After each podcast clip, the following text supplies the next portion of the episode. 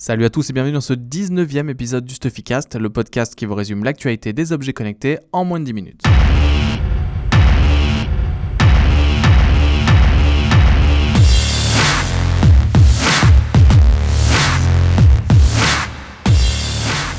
L'actu cette semaine a été marquée par l'annonce de plusieurs nouveaux produits. Le premier, c'est le nouveau Bebop de Parrot, donc le drone euh, qui s'appellera le Bebop 2, forcément.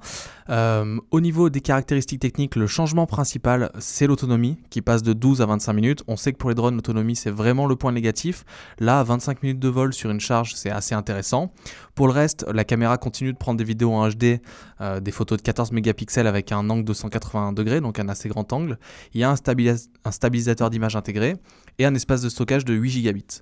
Pour contrôler le Bebop 2, c'est une connexion avec le smartphone ou la tablette en Wi-Fi, donc que ce soit iOS ou Android. Euh, et Parrot annonce une connexion parfaite jusqu'à 300 mètres de distance, donc ça on attend de pouvoir le tester pour pouvoir le dire.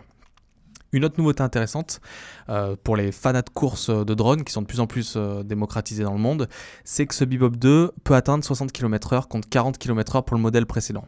Donc il est déjà disponible, vous pouvez le retrouver sur Darty et à la Fnac pour 549 euros, donc ça peut être un cadeau de Noël sympa.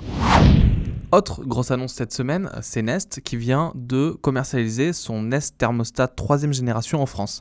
On vous en avait déjà parlé il y a quelques temps parce qu'il était sorti aux États-Unis.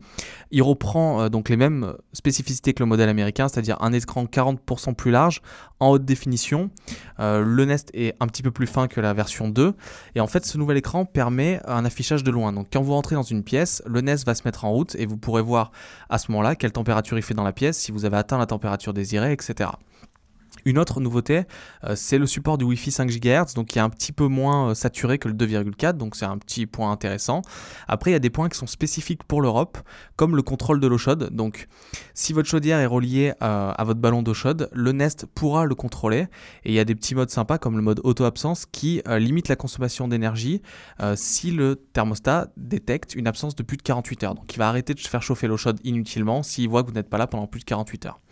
Autre nouveauté, c'est la compatibilité avec le protocole OpenTerm qui est de plus en plus utilisé dans les chaudières françaises. En fait, il permet euh, ce protocole de déterminer précisément la quantité d'énergie nécessaire pour maintenir une, température désirée. Donc il y a beaucoup de nouvelles normes en France euh, qui favorisent ces chaudières qui supportent la, la modulation, pardon, euh, et c'est pour ça que Nest l'a intégré dans ses modèles européens. Nest nous a également annoncé un partenariat avec Engie, donc qui est un acteur majeur de l'énergie, qui est quand même présent chez 9 millions de Français.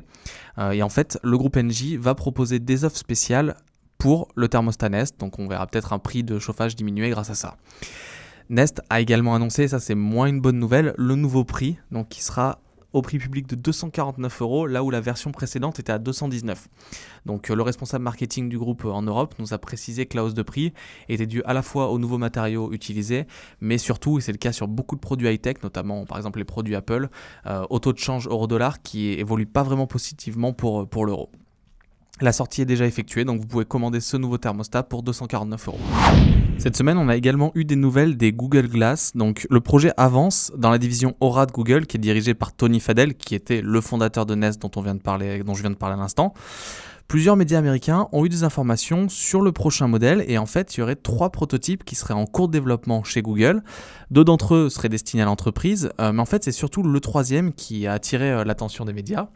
Selon The Information, euh, il y aurait un modèle sans écran qui serait développé par Google, euh, qui a débauché ces derniers mois plusieurs ingénieurs spécialistes du son, notamment chez Amazon, dans une division spéciale. La nouvelle version des Google Glass, donc sans écran, elle serait capable en fait de remplir les mêmes fonctions que les Google Glass classiques, mais en s'affranchissant de cet écran, qui était vraiment un vrai problème auprès du grand public, euh, les gens ne sachant pas s'ils étaient filmés ou pas, et ça a créé quelques malaises euh, aux États-Unis notamment. Cette version, si elle est commercialisée par Google, serait estampillée sport, et peut-être que Google y intégrera des capteurs d'activité. On aura dans tous les cas des nouvelles dans les prochaines semaines, et on verra peut-être ces prototypes se transformer en produits finis. Je vous remercie d'avoir écouté ce 19e épisode du Stuffycast. Vous êtes de plus en plus nombreux à nous écouter, ça nous fait vraiment plaisir. Si vous l'avez apprécié, je vous invite à nous laisser une note, bah, comme d'habitude, sur iTunes ou sur TuneIn, en fonction de là où vous nous écoutez. Et je vous donne rendez-vous la semaine prochaine pour toujours plus d'actualités sur les objets connectés. À la semaine prochaine.